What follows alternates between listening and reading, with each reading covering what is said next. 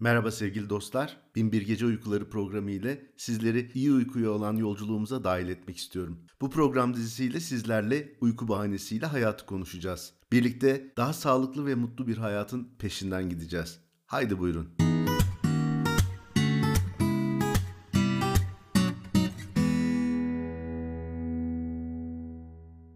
Merhabalar sevgili dostlar. 5 bölümlük bir seri yapıyoruz.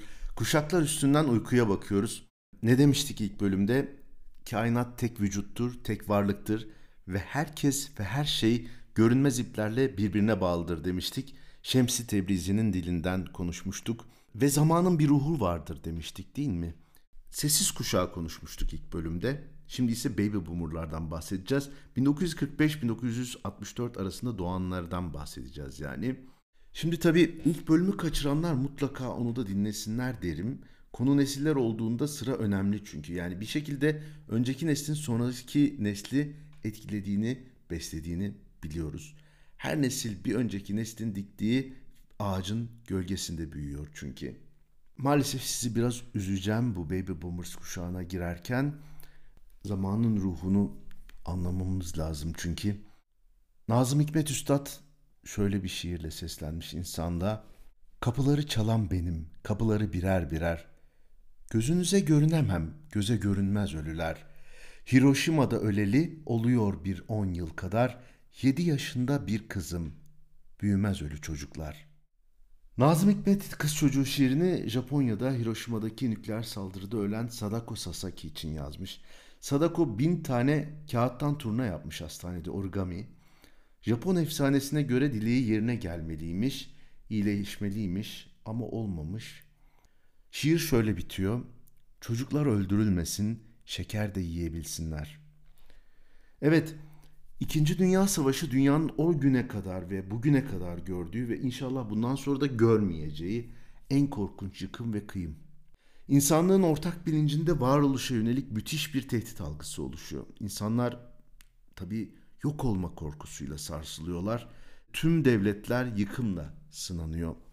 Savaş sonrasında yani bu büyük travmanın ardından yaralar sarılmaya girişiliyor ama insanlığın ortak bilinci bir kere ölümle sınanmış ya, ölümsüzlüğü istiyor. Ölümsüzlük ise neslin devamı ile mümkün olabilir değil mi? Yani her savaştan sonra olduğu gibi ama bu sefer kazanan, kaybeden hatta savaşa girmeyen diye de bakmadan tüm dünyada müthiş bir çocuk patlaması oluyor değerli dostlar. Amerikalılar her şeye isim takmaya bayılır. Onlar bu döneme baby boom deniyor diyorlar. Tabii bu dönemde doğanlara da baby boomer diyorlar. İsim buradan geliyor yani. Tabii insanlığın ortak bilinci diyoruz ya burada bir değişim ihtiyacı da ortaya çıkıyor. Yani devleti de biraz suçluyor herhalde. İnsanlar diyor ki devleti yeniden şekillendirmeliyiz. Temel haklar ve özgürlüklere yönelik taleplerimiz artıyor diyorlar. Ee, ancak bu da çok iyi bir ortam değil yani o gün bunun için. E, çünkü hala bir çeşit bir savaş devam ediyor. Devletler hala çok güçlü. Soğuk savaş var. Dolayısıyla sancılı bir şekilde gelişiyor bu süreç. 1968'den itibaren gelişen öğrenci hareketleri tüm dünyayı sarsıyor, şiddetle bastırılıyor. 70'lerin sonu iç karışıklıklar, özgürlük, eşitlik, bölüşüm taleplerine sahne oluyor. Ülkemizde dahil 15 ülkede darbe oluyor sevgili dostlar. Velhasıl bu nesilde kayıp, hırpalanmış bir nesil oluyor ülkemizde ve dünyanın çoğunda. Tabi yani Batı dünyasının hatırasında belki bu dönem biraz daha çiçek çocukların aşkın meşkin zamanı olabilir ama bizim tarafımızdaki bu hırpalanma Üstad Atilla İlhan tarafından şu şiirin yazılmasıyla sonuçlanıyor. Bir yangın ormanından püskürmüş genç fidanlardı, güneşten ışık yontarlardı, sert adamlardı, hoyrattı gülüşleri, aydınlığı çalkalardı, Gittiler akşam olmadan ortalık karardı. Peki şimdi gelelim bu boomerlara. Bu boomerlar nasıl insanlar? Sosyolojinin kafası biraz karışık bu, insanlarla ilgili. Bir kere diyorlar ki yani hem idealist hem inatçı. Hem otoriteyle arası iyi değil ama sorumluluk duygusu da çok yüksek. Tabii bizim nesiller biraz daha işte X, Y, Z diye bakınca baby boomerlara okey boomer sen hep haklısın falan diye biraz takılırız ama e, yani biraz dediğim gibi inatçı belki biraz fikri sabit olabilir bu nesil. Şimdi bence astrologlar bu konuyu biraz daha iyi anlamış. Ben öyle düşünüyorum. Neden? Biliyorsunuz ilk bölümde de aslında şundan bahsettik. Yani astrolojinin de nesillere bir bakışı var. Bu Plüto üzerinden bakılıyor. Plüto gezegeni o en dıştaki gezegen. Nesilleri oluşturan çok uzun sürede dönüşünü tamamlayan bir gezegen. 248 yıl falan sürüyor yanlış hatırlamıyorsam. Şimdi diyor ki astroloji ya diyor bir Plütosu Aslan burcunda olanlar var. Bunlar 1939-1957 doğumlular. Şimdi asıl boomerlar bunlar diyor. Niye? E hemen savaştan sonra doğdukları için. Daha tutkulu, inatçı, lider, bir miktar kendini beğenmiş. Niye? Şimdi aslan dedik ya yani aslanın verdiği enerji bir kere ateş burcu tutkulu, inatçı, lider, ormanın kralı, işte yani yeleleri var böyle kendini beğenmiş değil mi yani lider ve güneş tarafından yönetiliyor aslan burcu. Dolayısıyla böyle biraz parlak ışıltılı insanlar. Bir de bir ikinci yarısı var bu neslin. O da Plütosu Başak'ta olanlar. Bunlar 1957-72 biraz zamanlar kayıp burada. Teknolojiye daha yatkın, azla çok yapmayı becerebilen, yani daha çalışkan belki, hırpalanmış bir dünyayı tamirle mükellef gören kendisini e, insanlar. Onlar da çok tatlı insanlar yani. E, dolayısıyla burada ben hani bu, bu benzetmeler bana daha hoşuma gitti, daha uydu. Biz tabii kendi açımızdan bakalım. Bugün ne durumda bu e, sevgili dostlar? Bugün boomerlar 58-75 yaş arasında sosyolojinin tanımına göre tabii bakıyorum. Hala aktif rolde olup aktif çalışanlar var. Bir kere ülkeleri yönetiyorlar hala büyük oranda. Belki şirketlerin yönetim kurulundalar, belki şirketlerin sahipleriler. E, dolayısıyla hala beşeri hayatın içindeki insanlardan bahsediyoruz, fikir önderlerinden. Uyku açısından tabii çok kritik bir yaştalar. Çünkü önemli bir kısmı belki daha önce karşılaşmadıkları uyku problemleriyle karşılaşıyorlar. Belki daha önce karşılaşmadıkları sağlık problemleriyle de karşılaşıyorlar. Tabii şimdi Dalyan gibi insanlardan bahsediyoruz. Çoğu eski hızlı sağcı solcu öğrenci hareketlerine katılmış hikayesi olan insanlar belki bu problemleri de çok kendilerine konduramıyorlar. Belki ağır geliyor onlara bu durum. Ama yani ne yapacağız? bunu yönetmek zorundayız. Dolayısıyla bu uyku konusuna, sağlık konusuna hassas olması gereken bir nesilden bahsediyoruz değerli dostlar. Şimdi neden önemli uyku?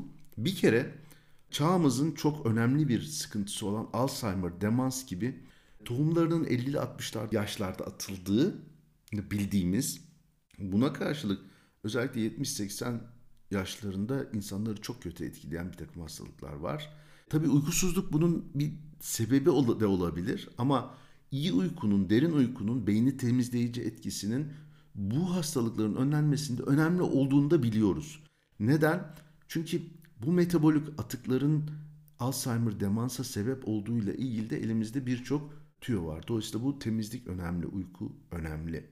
Kalp damar hastalıklarından en fazla sıkıntı yaşayan neslin bu nesil olduğunu da biliyoruz. Çoğunun kilo problemi var. Dolayısıyla uzun ve mutlu bir hayatla sıkıntılı bir yaşlık arasındaki fark da biraz aslında bu dönemde verilecek kararlara bağlı. Psikolojik olarak baktığımızda bu nesle tabii yani memleketin genel haleti ruhiyesini bir tarafa koyarsak o hepimizi etkiliyor. Bunların çocukları X ve Y nesli olabilir diye düşünüyorum büyük ihtimalle. Ve bu X, Y nesillerindeki çocuklarla biraz başları dertte olabilir. Neden? Aileye bakış açısı bu nesillerde çok değişti yani. Eski nesiller daha tutucuyken X ve Y neslinde mesela boşanmalar sıkça görülüyor. Daha bir özgürlükçü, bireyselci bir nesiller bunlar. Bu problemleri yaşıyor. Ne diyeceğiz? Sevgili boomer yani e çocuğun kocaman olmuş artık ya boş ver ya.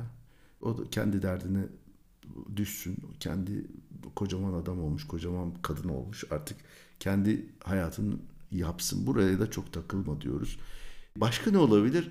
Emeklilik konusu olabilir. Şimdi emeklilik olabilir, olmayabilir. Yani ben e, emekliye karşıyım. Diyeceksiniz ki yani herkes ölene kadar çalışsın onu demiyorum. Yani belki SSK'dan emekli olabilirsiniz. SGK'dan emekli olabilirsiniz ama temel olarak ruhen emekli olmamak lazım.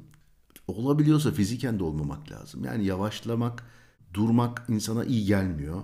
İnsanın aklına da iyi gelmiyor. O aktiviteyi devam etmek lazım. Bir şey için uğraşmaya, didinmeye, çalışmaya devam etmek lazım diye düşünüyorum. Göreceğiz tabii o yaşları gelince neler olacak. Şimdi tabii eğer böyle bir yavaşlama varsa kaçınılmaz bir, bir alışkanlıkların değişmesi de söz konusu olmalı.